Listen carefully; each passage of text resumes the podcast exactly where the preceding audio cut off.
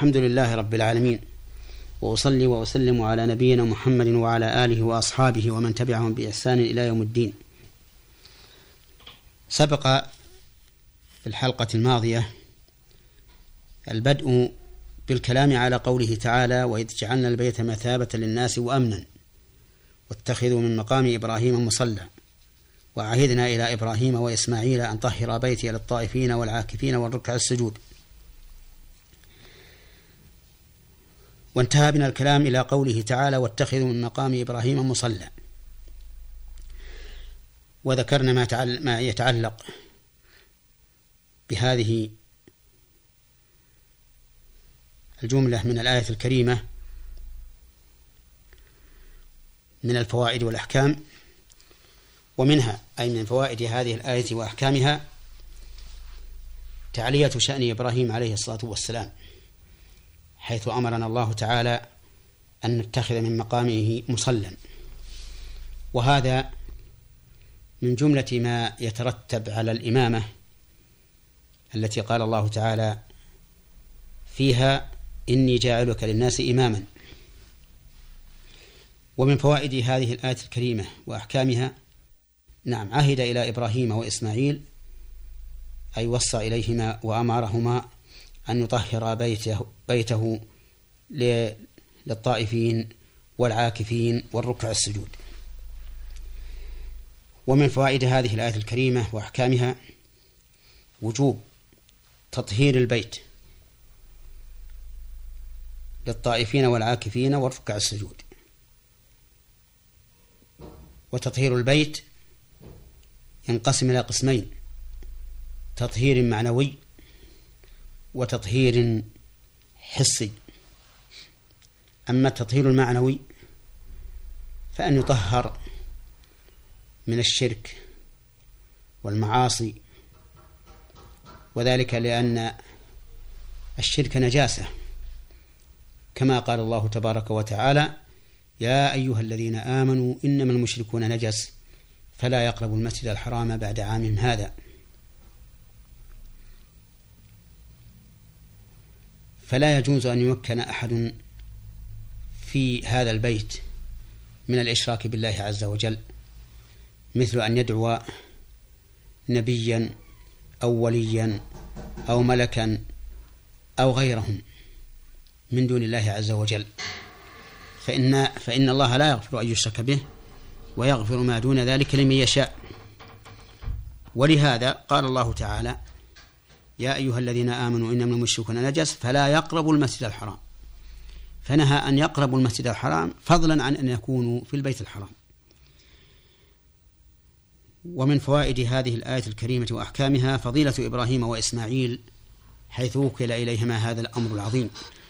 فالطهارة المعنوية سبق ذكرها. الطهارة الحسية أن يطهر من الأقذار، من البول والغائط والدم وما أشبه ذلك من الأشياء النجسة، فالواجب أن يطهر منها. وهذا الحكم أعني التطهير من النجاسة الحسية ثابت للمسجد الحرام ولغيره من المساجد. ولهذا لما بال الأعرابي في مسجد النبي صلى الله عليه وآله وسلم في المدينة، أمر النبي صلى الله عليه وسلم بذنوب من ماء فأهريق عليه. ومن فوائد هذه الآية الكريمة فضيلة الطواف، لقوله طهر بيت للطائفين. ولا شك أن الطواف من الأعمال الجليلة الفاضلة، ولهذا كان ركنا في الحج والعمرة، فلا يتم حج إنسان ولا عمرته إلا أن يطوف بالبيت. ومن فوائد هذه الآية الكريمة الإشارة إلى أن المشروع للطائف أن يكون متطهرا، لأنه إذا أمر بتطهير البيت من أجله فتطهيره بنفسه وتطهير ما لبسه من الثياب من باب أولى، فالمشروع للطائف أن يكون طاهرا من الأنجاس. كما أن المشروع له أن يكون طاهرا من الأحداث، فلا يطوف وهو محدث حدثا أصغر أو أكبر. ولهذا اختلف العلماء رحمهم الله فيما لو طاف وعليه حدث أصغر هل يصح طوافه أو لا، على قولين في المسألة. اختار شيخ الإسلام ابن تيمية رحمه الله أن طوافه صحيح، وقال أكثر أهل العلم أن طوافه غير صحيح. ومن فوائد هذه الآية الكريمة وأحكامها فضيلة الاعتكاف، حيث أمر أن يطهر البيت من أجل العاكفين. ومن فوائدها وأحكامها مشروعية الاعتكاف في المسجد الحرام، لقوله وطهر أن طهر بيتي للطائفين والعاكفين، وهذا أمر لا إشكال فيه. وقد سأل عمر النبي صلى الله عليه وآله وسلم فقال إني نذرت في الجاهلية أن أعتكف ليلة في المسجد الحرام، فقال النبي صلى الله عليه وآله وسلم أوف بنذرك. ومن فوائد هذه الآية الكريمة وأحكامها فضيلة الركوع والسجود،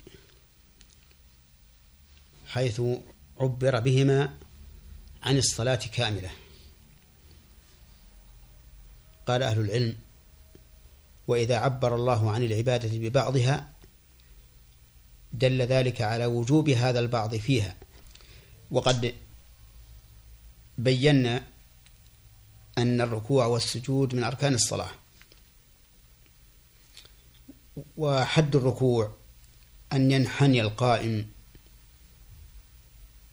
أن يحني ظهره بحيث يكون إلى الركوع التام أقرب منه إلى القيام التام.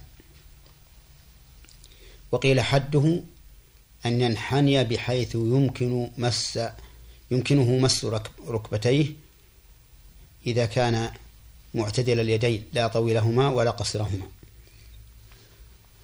وأما السجود فقد بين النبي صلى الله عليه وآله وسلم أنه لا بد من السجود على أعضاء 7، فقال أمرنا أن نسجد على 7 أعضاء، أو قال أعظم، على الجبهة، وأشار بيده إلى أنفه والكفين والركبتين وأطراف القدمين.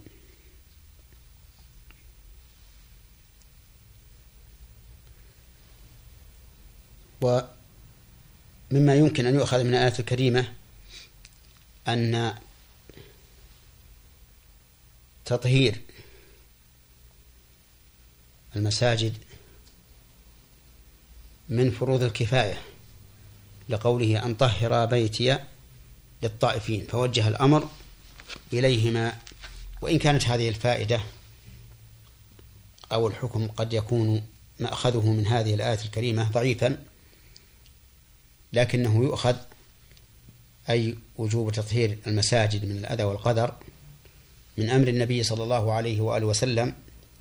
الصحابة رضي الله عنهم أن يريقوا على بول الأعرابي الذي بال في المسجد ذنوبا من ماء، أي جلوة من ماء، فإن هذا يدل على الوجوب وعلى أنه وجوب كفائي. وعلى هذا فإذا رأيت في المسجد قدرا فأزله إن أمكنك، فإن يمكنك وجب عليك أن تبلغ من عليه تطهيره. وإلى هنا تنتهي هذه الحلقة من حلقات من أحكام القرآن الكريم. أسأل الله سبحانه وتعالى أن ينفع بها، وأن يرزقنا علما نافعا وعملا صالحا متقبلا ورزقا طيبا واسعا. وإلى حلقة قادمة، والسلام عليكم ورحمة الله وبركاته.